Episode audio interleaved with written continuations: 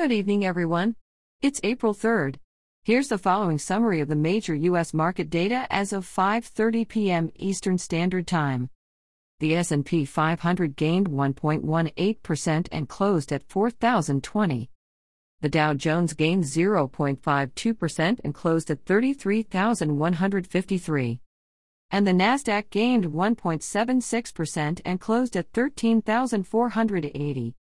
Turning to commodities, gold is unchanged and is currently trading at $1,728.